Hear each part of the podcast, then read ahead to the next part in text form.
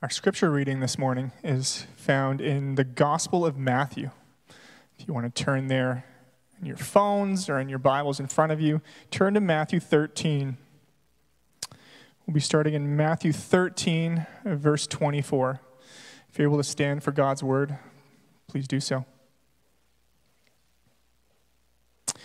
He put another parable before them, saying, The kingdom of heaven may be compared to a man who sowed good seed in his field. But while his men were sleeping, his enemy came and sowed weeds among the wheat and went away. So when the plants came up and bore grain, then the weeds appeared also. And the servants of the master of the house came and said to him, Master, did you not sow good seed in your field? How then does it have weeds? He said to them, An enemy has done this. So the servant said to him, then do you want us to go and gather them? But he said, No, lest in gathering the weeds you root up the wheat along with them. Let both grow together until the harvest. And at harvest time, I will tell the reapers, Gather the weeds first, and bind them in bundles to be burned, but gather the wheat into my barn. He put another parable before them, saying, The kingdom of heaven is like a grain of mustard seed that a man took and sowed in his field. It is the smallest of all seeds, but when it has grown, it is larger than all the garden plants and becomes a tree. So the birds of the air come and make nests in its branches. He told them another parable. The kingdom of heaven is like leaven that a woman took and hid in three measures of flour till it was all leavened. Then he left the crowds and went into the house. And his disciples came to him and saying, Explain to us the parable of the weeds of the field. He answered, The one who sows the good seed is the man of God, Son of Man. The field is the world, and the good seed is the sons of the kingdom. The weeds are the sons of the evil one, and the enemy who sowed them is the devil. The harvest is the close of the age, and the reapers are angels. Just as the weeds are gathered and burned with fire, so will be for the close of the age. The Son of Man will send his angels, and they will gather out of his kingdom all causes of sin and all lawbreakers, and throw them into the fiery furnace. In that place, there will be weeping and gnashing of teeth. Then the righteous will shine like the sun in the kingdom of their Father. He who has ears, let him hear. This is the reading of God's word. You may be seated.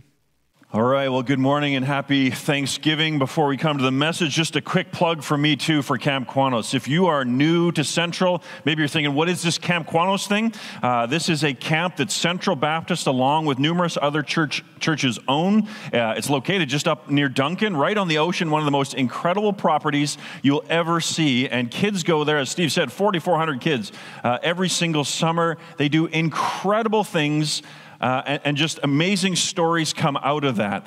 Uh, so I don't know about you, but I'm always looking for things where I think that is worth investing in. If I'm going to give my money and be generous towards something, I want it to be something that I say that is well worth investing in. And I want to tell you, as your pastor, this is a camp worth investing in.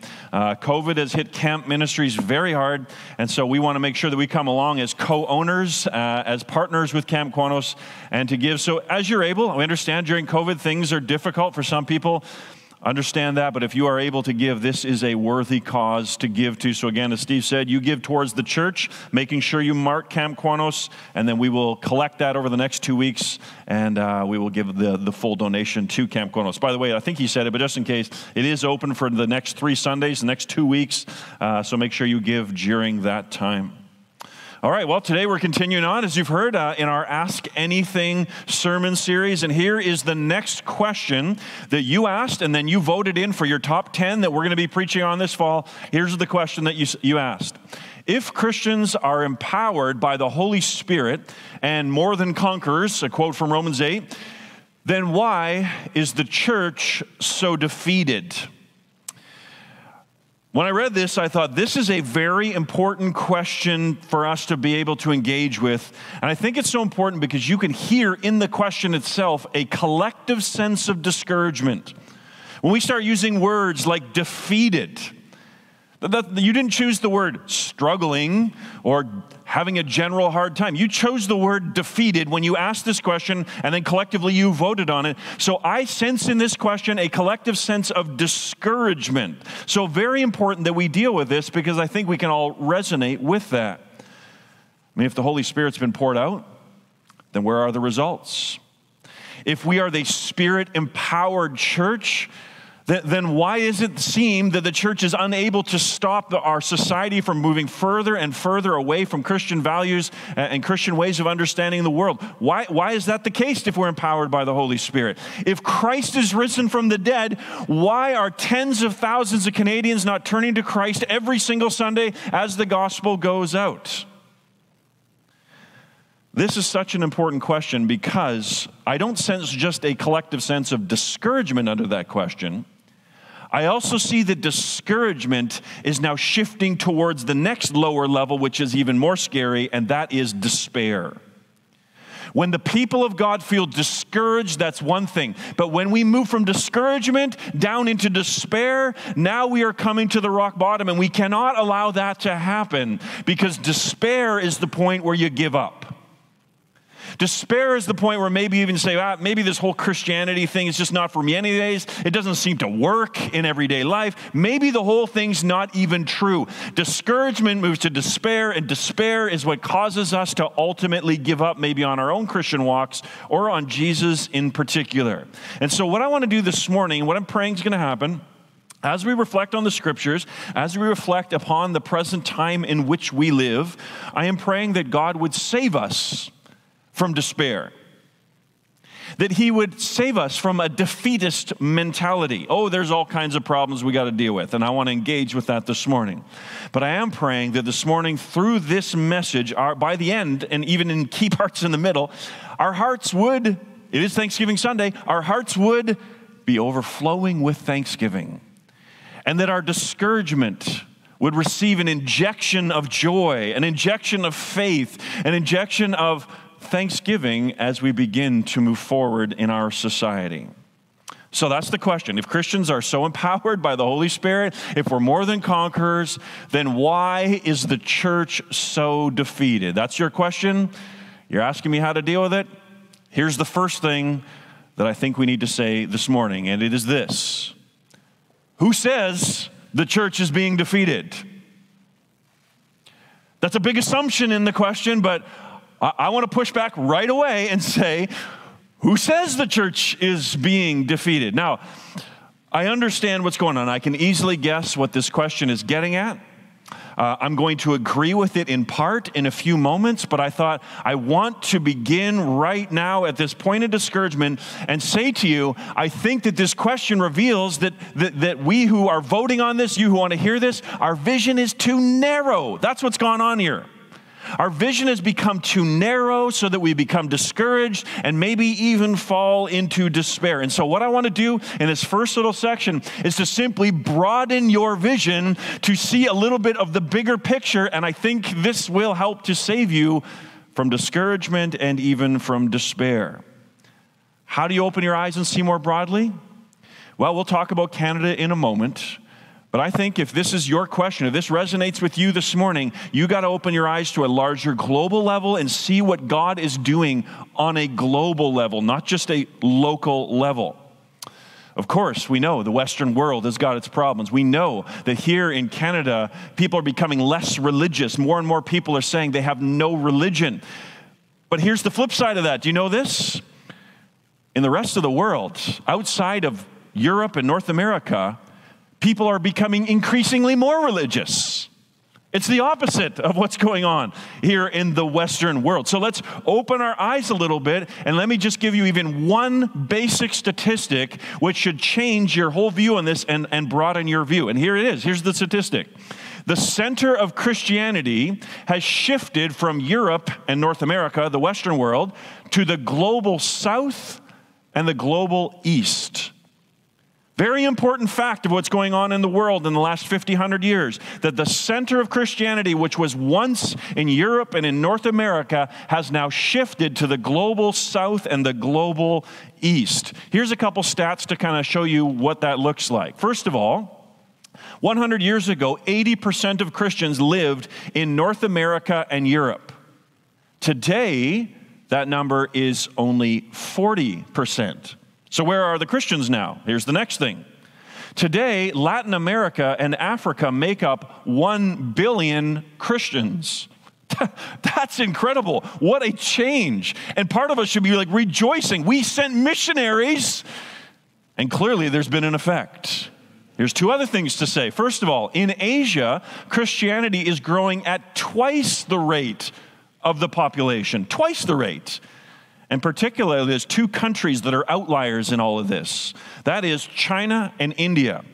China, as you probably know, is a nation where uh, there's a lot of persecution of Christians, so it is almost impossible to track how many Christians are actually in China. Estimates as low as 100 million, and then getting up to a, a 250 million, 300 million, and then India as well. There's difficulties in census data and interpreting it, and so we're guesstimating right now there's about 71 million within India itself. That is absolutely incredible. Much more could be added to this, but what this should do is to encourage you. There's great reason to give thanksgiving to God. On this Thanksgiving Sunday, great reason. We should not be defeatists because the gospel is going around the globe and in many parts of the world. Don't be so narrow. In many parts of the world, Christianity is growing and blossoming and seeing great fruit. What reason to give thanks? Okay, what about Canada? In 1993, a very famous sociologist named Reginald Bibby uh, gave the statistics on how Canada is doing as far as the Christian faith goes, and he projected up to 2015, 2020 that the church was going to steadily decline and even come to the point of death. Here's what's interesting Maclean's Magazine put out an article uh, on this entire thing post 2015, and Reginald Bibby himself was quoted in there, and Bibby said, I got it wrong. Glad to hear that, Bibby. Uh, but he said he got it wrong because he neglected to focus or to even think about one which was very obvious, one very obvious factor that should have caused his projections to be different. And he says, I can't believe I missed this, but I did I failed to take into account immigration. Immigration. He says a major factor, and, and all the sociologists talk about this, a major factor for the vibrancy of the Christian faith within the nation of Canada is new immigrants moving to Canada and either becoming Christians or they're bringing a vibrant Christian faith with them. This has been a major factor in the history of Christianity over the last 15 or 20 years. Here's another interesting thing there's something that totally baffles sociologists. And what baffles them is that as our society is becoming increasingly more secular, you would think then that it would be the churches who totally accommodate to culture, who go along with culture, who are the churches that are growing. But what's, what baffles sociologists is it is actually the conservative Christian churches, that is, those who hold to the historic Christian faith, things like we believe in miracles, believe in the authority of the Bible, uh, we believe Jesus was bodily raised from the dead. Christians who hold to the historic Christian faith, it is those churches that are growing and that are thriving in Canada right now. And it is more of the liberal mainline churches who've totally accommodated to culture that are dying by the hundreds and by by the thousands closing their doors and selling their buildings. It baffles sociologists because they cannot understand why a conservative church would grow under such conditions. That also, in my view, as one of those who holds to the historic Christian faith, is great reason to give thanks. So, yes, I'm going to say there are many things to be concerned about. We'll get to that. But everywhere, I think we need to say there is great reason to give thanks on this Thanksgiving weekend.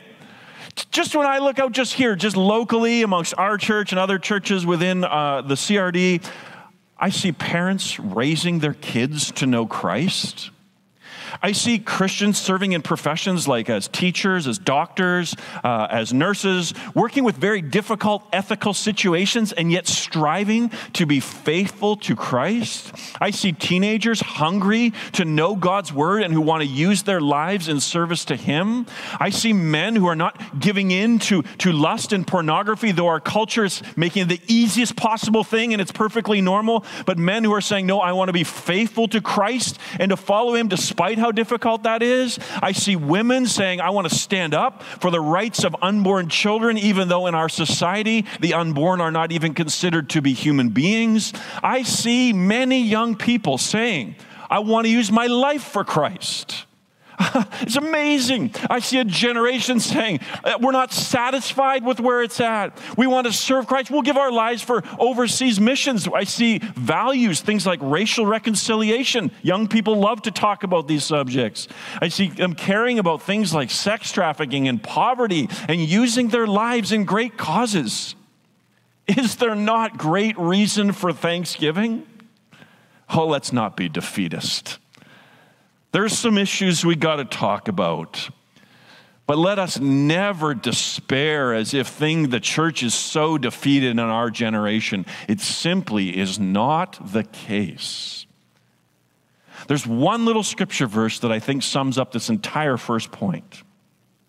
A scripture verse that refers back to a scenario when the great prophet Elijah was in, had a great encounter with God himself. And if you remember, Elijah considered that he was the only faithful one left in the story. I mean, God's people, you want to talk about defeated. They were defeated in so every outward sense. Imagine the church, imagine Central Baptist and, the Christians who attend here. All of a sudden, we're setting up statues of other gods and we're bowing down and worshiping them. That was the case in his day, where the church of his day, the nation of Israel, had abandoned the worship of God and they were worshiping a God called Baal. Total defeat is what it seemed to Elijah. And Elijah, as the prophet of God, fell into utter despair and was literally on the verge of giving up and saying to God, Just take my life. I quit. It's over. But then God comes to him and says to him, What I'm trying to say to you, let's broaden our perspective. You're too narrow. And here is what God said to Elijah. He said, I will leave 7,000 in Israel, all the knees that have not bowed to Baal, and every mouth that has not kissed him. In other words, Elijah, what you don't know is I'm still at work here. There are 7,000 faithful still in the nation of Israel who have not bowed the knee to Baal, and I'm going to use this remnant and raise up a new cause. Open your eyes, Elijah, broaden your vision. Don't be so narrow lest you become discouraged and fall into despair. So that is my first response then to your question is to simply throw it back and says and say, who says the church is being defeated? Open your eyes to what God is doing not only in Canada, but around the world. And on this Thanksgiving weekend, let your heart just be poured out to God in thanksgiving for what He is doing. With that being said, here's the second thing I think we need to say in response to our question. Who can deny that there are signs of defeat in the Western church? So I can't speak on the global church. I can speak more accurately on the Western church, so I will speak there because I think that is where your question is targeted, anyways. I think that when Christians ask about the church being defeated, what they often mean is that the collective church within Canada or in the Western world has been unable to slow or even stop the progression of secular values within our society. That's the way I interpret what's going on underneath your question. And there is no question that this is indeed true. The morals of our society have changed. And what is so astounding is the velocity, the speed at which they have changed. Never before seen in the history of the world. What, they were not just talking about like a, a little shift in moral views and on, on morality. We are talking about nothing less than a complete moral revolution. As you well know, In just a few decades, we have witnessed a complete revolution in morality, a revolution in all things to do with sexuality. Whether it's just uh, sex before marriage, whether it's living together before marriage, whether it's same sex relationships, anything you can imagine has changed. We have witnessed a complete revolution in how people view abortion, the definition of marriage, divorce, and of course, now the most current one being the issue of gender. It has been nothing less than a moral revolution. There's a British thinker named uh, Theo Hobson, and he defines what must happen for such a moral revolution to take place. I thought this was spot on. You tell me what you think. He says there's three steps. First of all, for a moral revolution to take place, that which was condemned must be celebrated. So, those things that society used to condemn as wrong not only must become right in the eyes of society, but must also be celebrated. That's the first thing that has to happen. Then there's a second thing that which was celebrated must be condemned. So, those old values and morals that used to stand in society now must be viewed not only as wrong, they must be condemned out of society. That's the second thing that must happen for a moral revolution to take place. But then he says there is a last and very important final step, and here it is those who will not celebrate must be condemned. Those who will not celebrate must be condemned. So that which was once condemned has to become celebrated. That which was celebrated must be condemned, and those who will not celebrate must fall under the condemnation of society. When those three things happen, then you have a moral revolution. And who can deny that such a thing has happened in our society over the last half century or so? And when I read that, or I heard that, I thought that exactly defines what the Bible talks about in Romans chapter 1. Romans 1 talks about how, as a society, human beings know there's a creator, but we fail to give him our worship and thanks. We turn away from him and we begin to worship ourselves and all the things in creation. For this, the wrath of God comes upon us. But it's not what you might think. When you think of the wrath of God, people often think, oh, it's lightning bolts and God's striking people down, but not in Romans 1. In Romans 1, when the wrath of God comes upon a society, it is God simply removing his hands and allowing society to do whatever it wants. And when the human sinful heart can do whatever it wants, we end up destroying ourselves from within. And so society begins to decay from within. And so Romans 1 describes how what this looks like. Paul says that men and women begin to pursue sexual relationships with their own sex.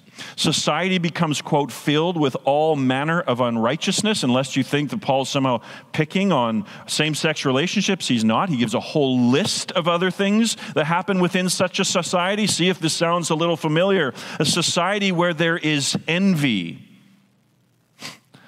Almost the entire advertising world. We want what we don't have boasting, strife, there's conflict everywhere, gossip, lying. Hmm. A generation right now where we do not even hardly know what is true anymore because we know everything has been slanted. It is so hard to know what the truth is anymore.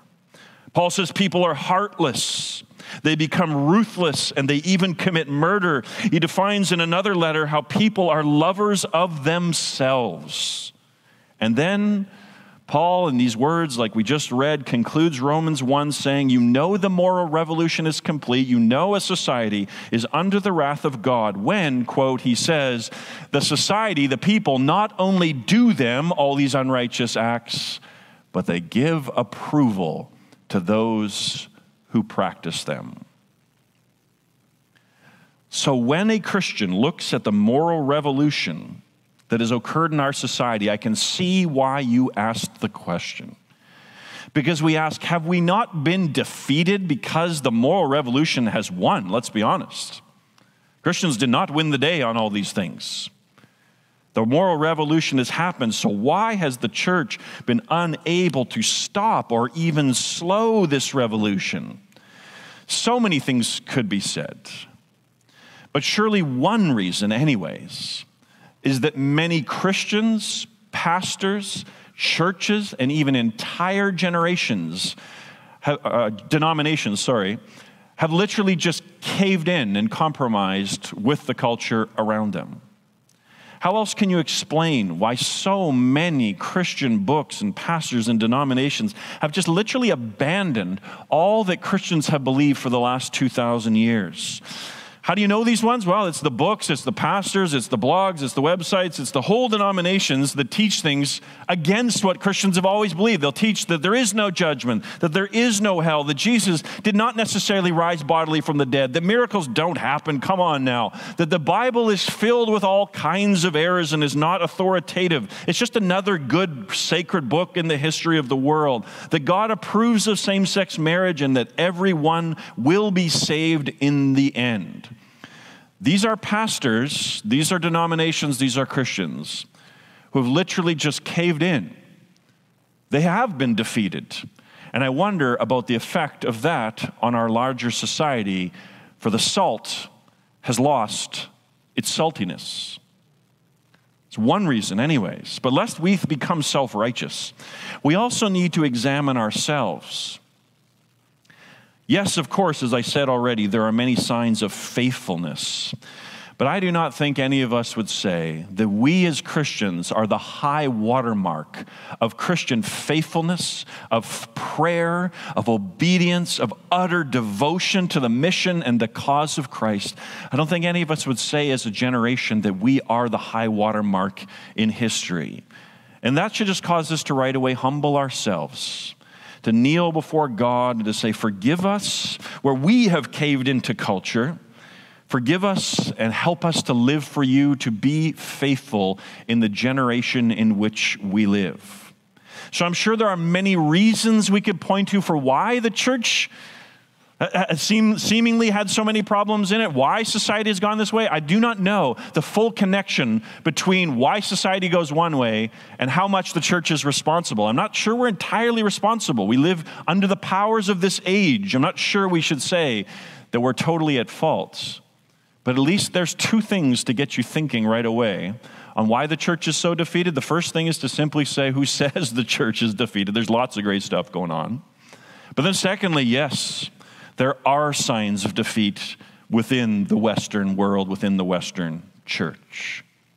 Now, I say that because I want to set up everything for this third question. This is the teaching, the Bible teaching part, which I think is going to become very important. In the third place, I want to ask this question What expectations should we have?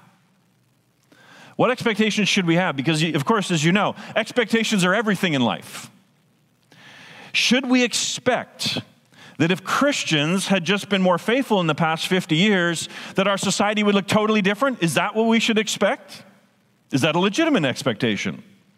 On a personal level, should you expect that as a Christian, you should, you know, become a Christian and then uh, uh you should experience total victory over your sin in, in, in this life, and you should basically walk in victory? Should you have that expectation?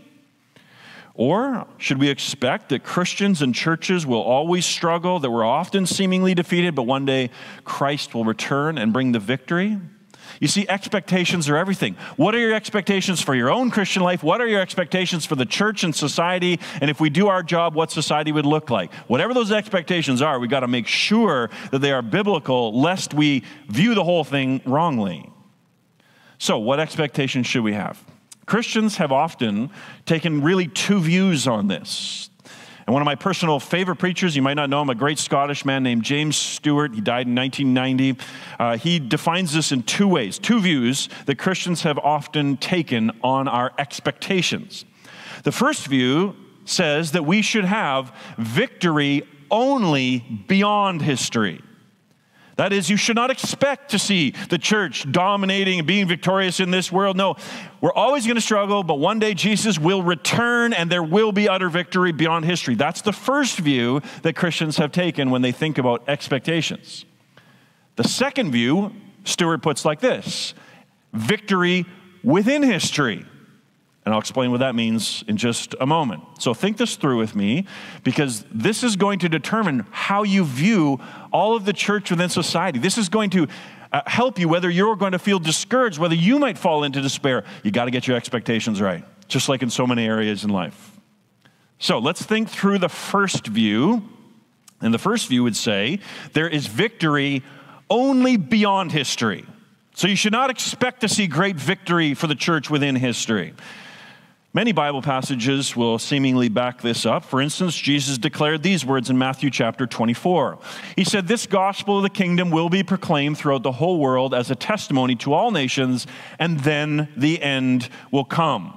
So Jesus promised that the gospel is going to be proclaimed to the ends of the earth, but notice he did not promise that all the nations would respond and be saved. He just simply said it would be proclaimed. Now, seemingly, you think many will, but he doesn't promise that there is going to be a great victory within this world. So that is pointed out.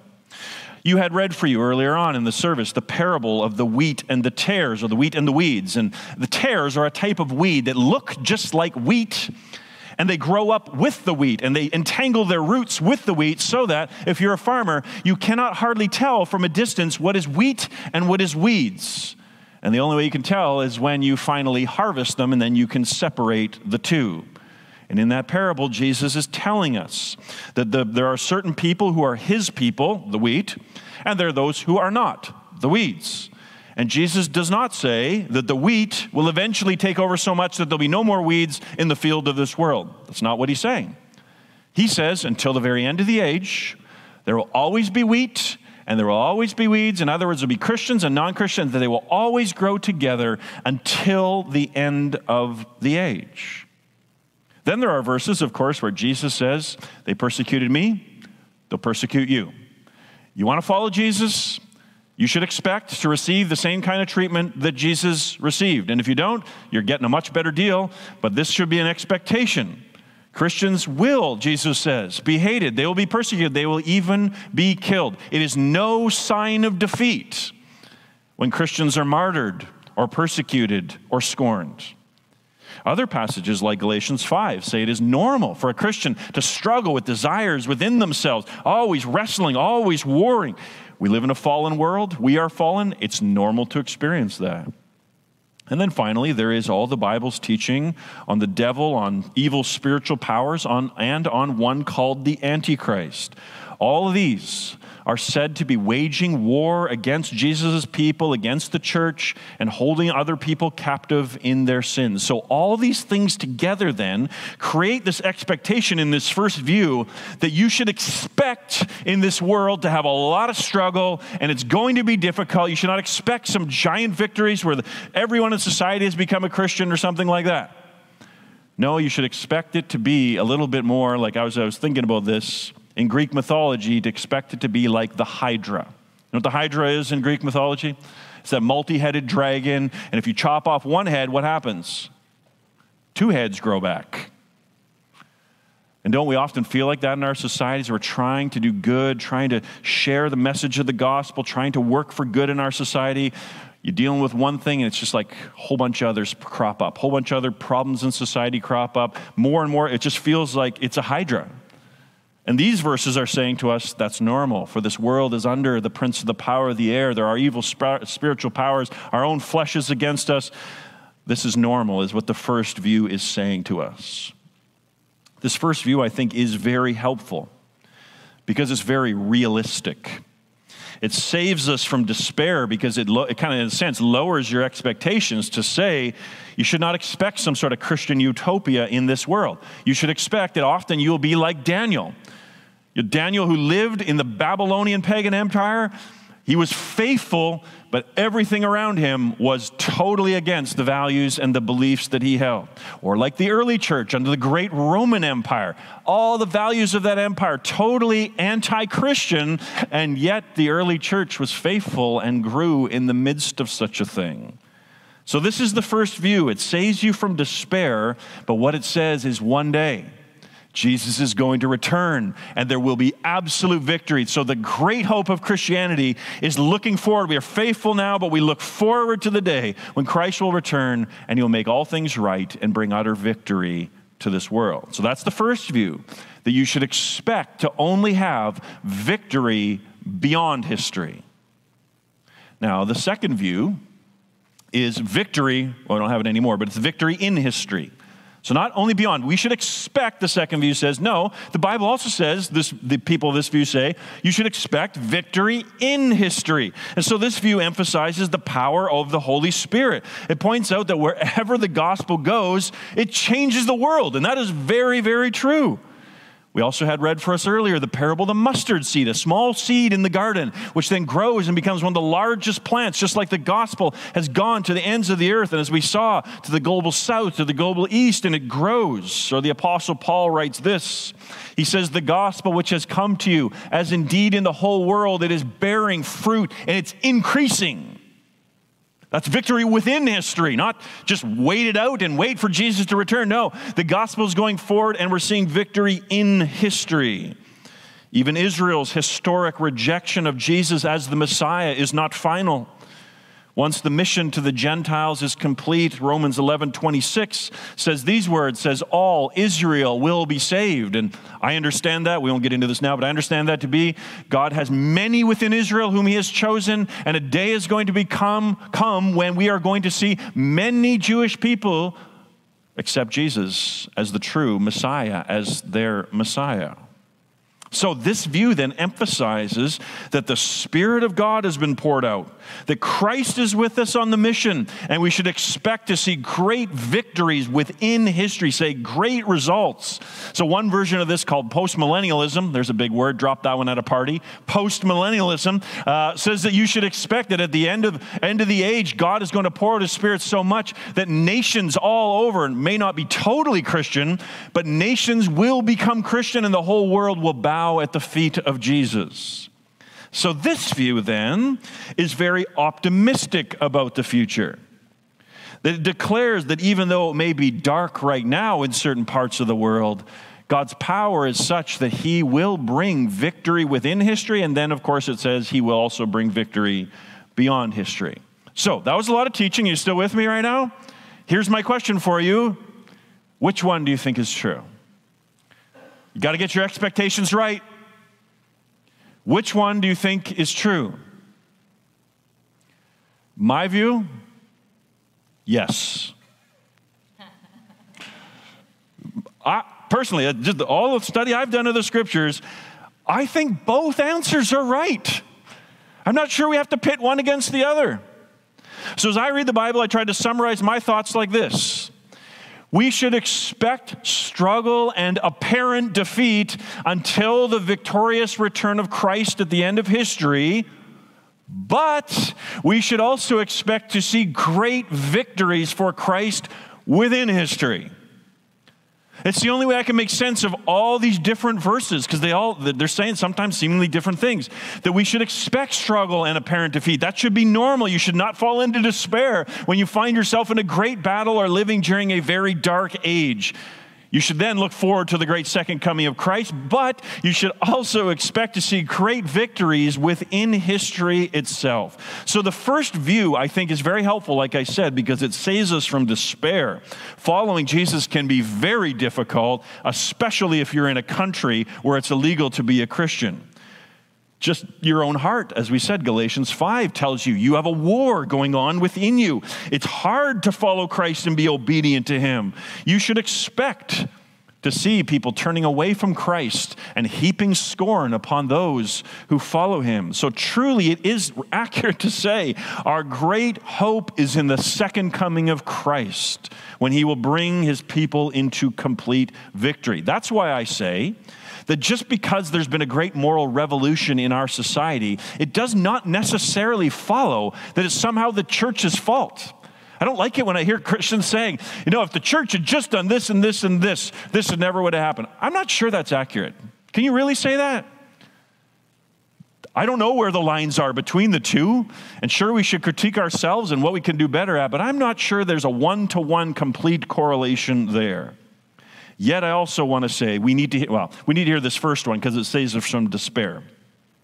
But right now, in our point as churches in society, right now, as I'm going to particularly speak to those who you might say, I'm a conservative Christian or a traditional Christian, whatever language you want to use, I think we actually need to hear the second view more loudly. Here's why I say that it is my observation that amongst evangelical Christians, those who be more on kind of the conservative end, who hold to all the historic Christian faith, it is my observation that we are beginning to give in to a defeatist mentality.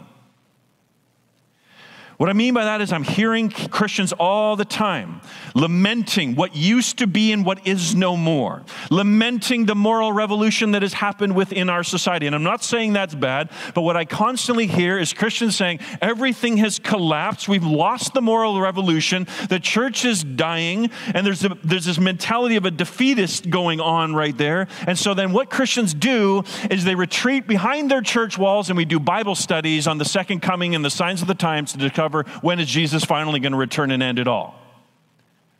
I feel like I'm seeing this everywhere, and it's greatly disturbing to me.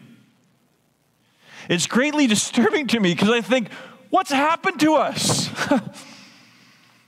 Have we forgotten that Christ has risen from the dead? Have we forgotten that the same power that raised Christ from the dead is at work within us? Have we forgotten Pentecost, that the Holy Spirit has been poured out? Do we not think that the same Spirit who saved 3,000 people through one sermon on the day of Pentecost and 2,000 people a few days later could do the same thing in our day, in our time? Where is our faith? Have we fallen into unbelief? Do we honestly think that the powers of evil or the devil himself are any match for the risen and reigning king of the universe? Where's our theology? Christ is not just risen, he is reigning. He's Lord of heaven and earth, and he will accomplish his purposes. Oh, where is our faith? And yet I resonate. When I look on, I say, okay, Lord, I believe that. But then why do we see so little results?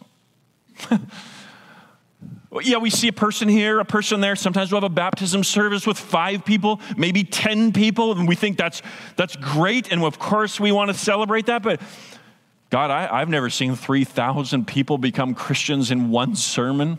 Never seen such a thing. Don't even know if I've heard of such a thing in Canada, the US. So I agree.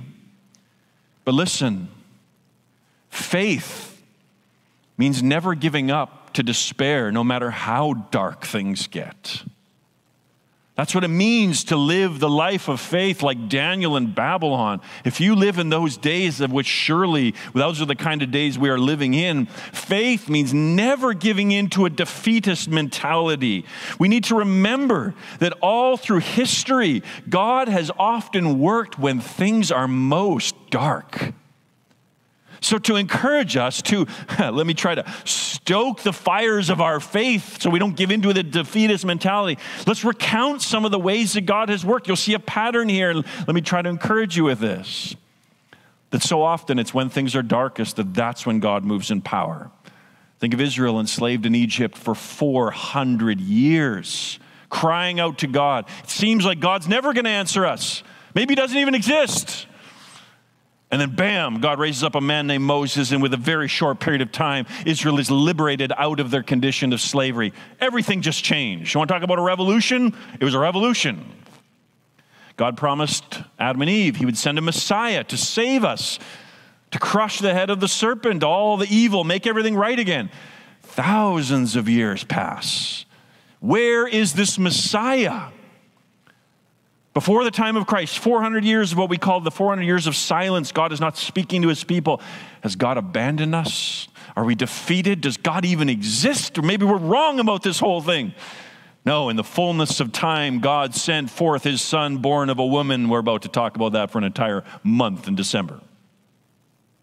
The disciples praying in the upper room.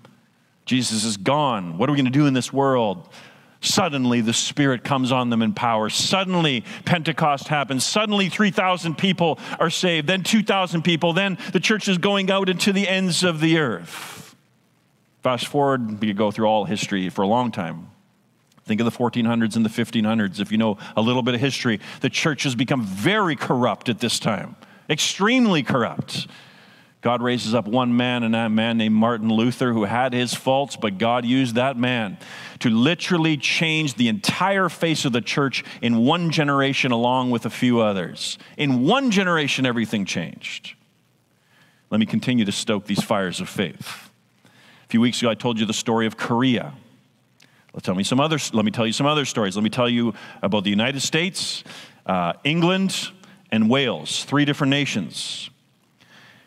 In the beginning of the 17th or 18th century, the early 1700s, listen to what one man named J.C. Ryle writes about the state of religion in England and by implication, the United States as well. Here's what he says The state of this country, England in particular, in a religious and moral point of view, was so painfully unsatisfactory that it is difficult to convey any adequate idea of it.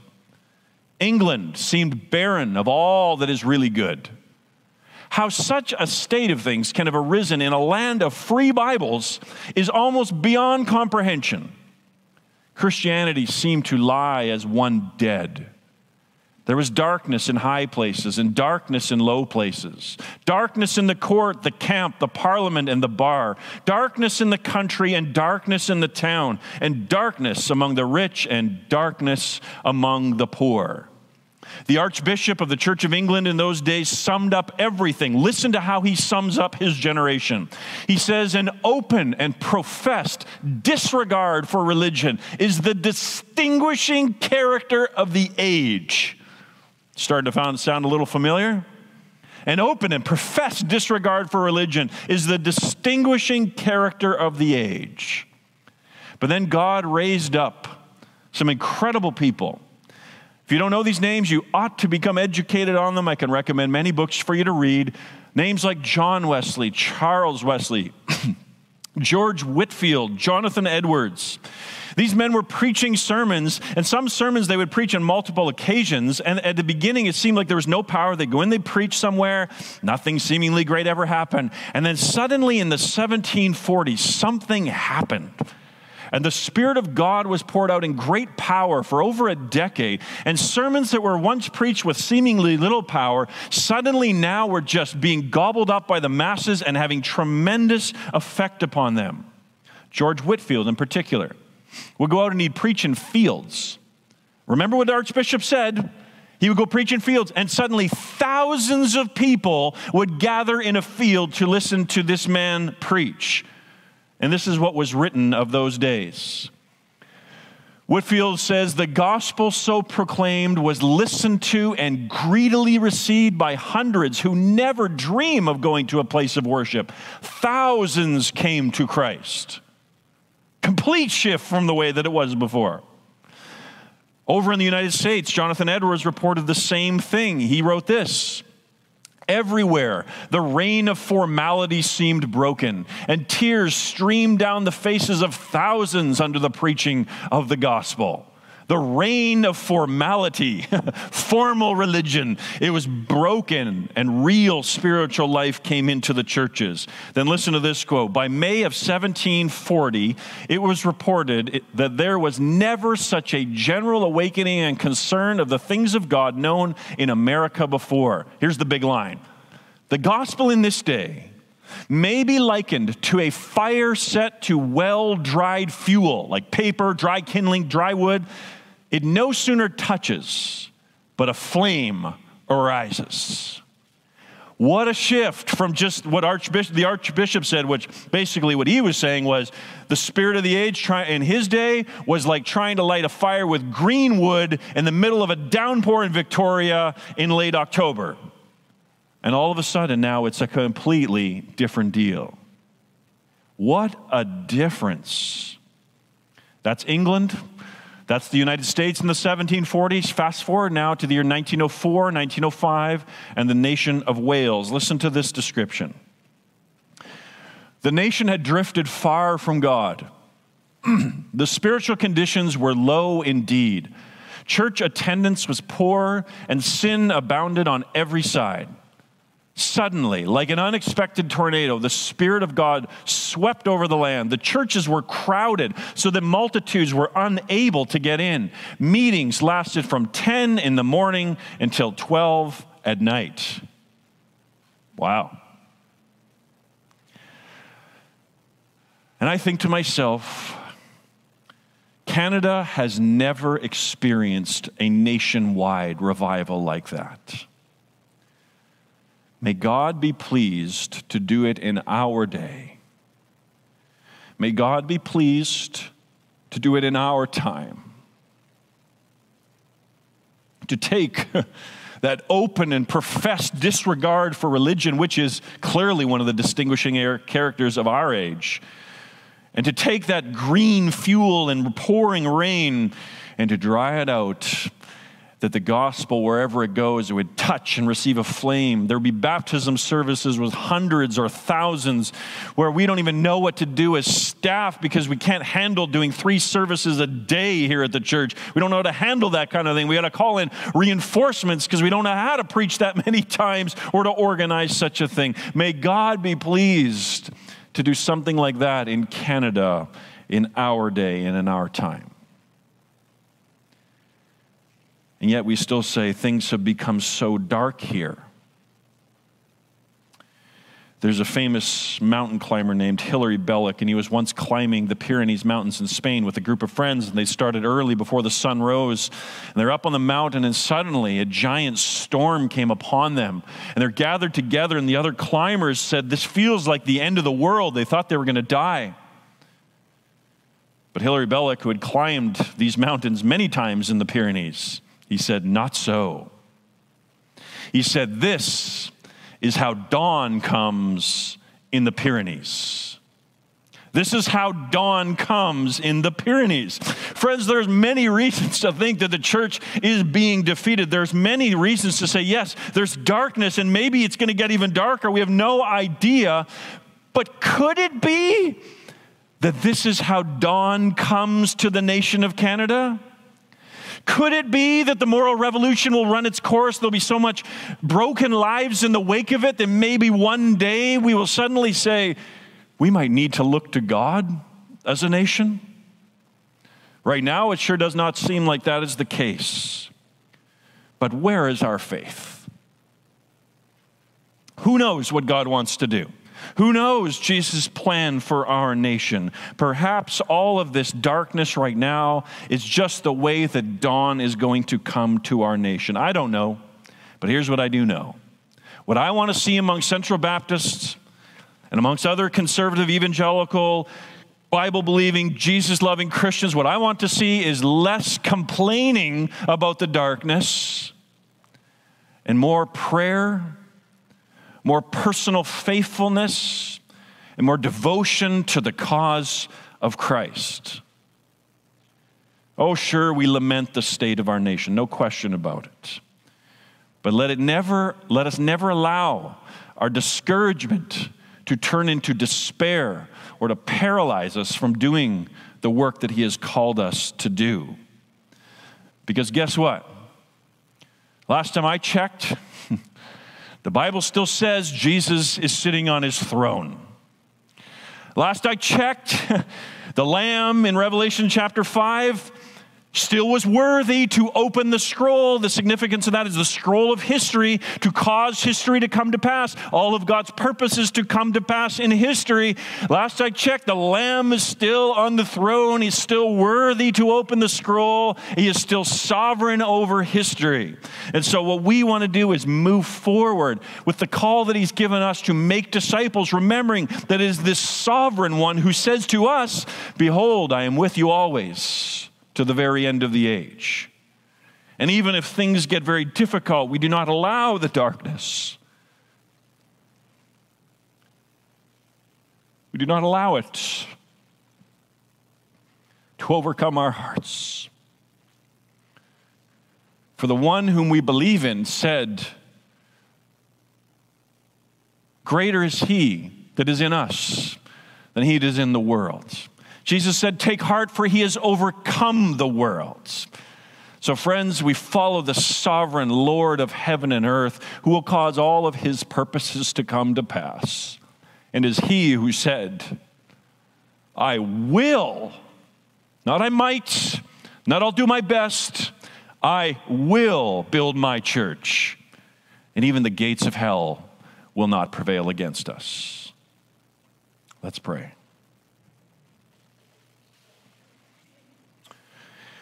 I want to give you a personal moment to just pray to God. Maybe you need to confess your lack of faith. I'm sorry, God, for my lack of faith. Sorry for not following you. Take a moment and just confess that. And then in a few moments, we'll lead in a time of prayer for ourselves, for our church, and the nation. Just take a personal moment of prayer right now.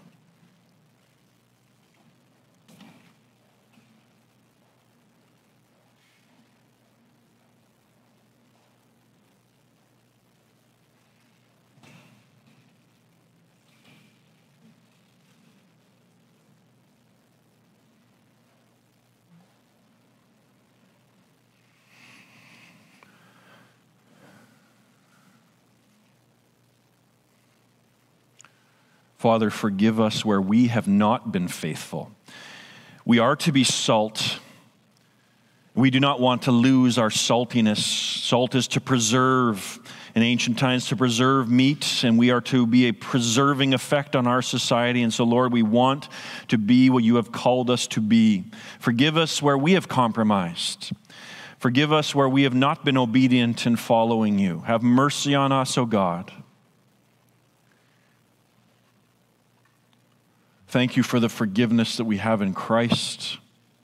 And Father, we just right now rededicate ourselves to your service, to loving you, to serving you. Take a moment now and pray for Central Baptist, pray for the other churches in our capital regional district, and pray for our nation that we would see God move in great power amongst us, that we would move from those early days of the Great Awakening when there was an open and professed disregard for religion to a day when thousands are coming to Christ. Spend just a moment in prayer asking that God would be pleased to do that in our day and in our time.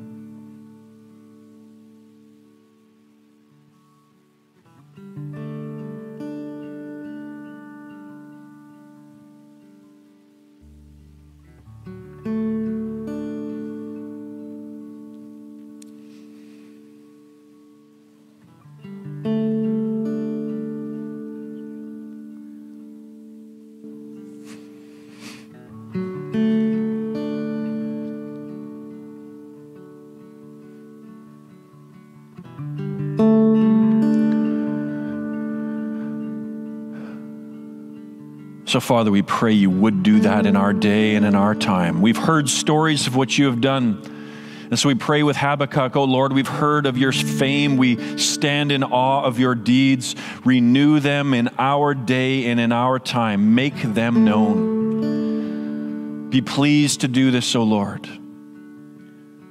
Do not pass us by, but be pleased, O Lord, to awaken your churches to awaken us as your people and to do a great thing in our nation. Father, we would even pray for you to do that right now during COVID. What a, what a moment to magnify your great power, for none of us could boast that it was of our great abilities, for we have been really stripped bare. We are weak. So, Lord, even now it'd be a great moment for you to do this, for we would all say that this is of you. You would get the glory. So be pleased, O God, to bring revival in our country. Do it in our own hearts first, do it in our families, do it in our churches. Have mercy on us, O God, and awaken us. Jesus, we want to trust you no matter what the state of our world is. We turn our hearts again to you, trusting in you who are risen, who are reigning, you who will one day come again. And we say, that you are worthy to receive all honor and praise and glory, for you are the Lamb who is slain. So we proclaim you are worthy this morning, and it is in your name that we pray.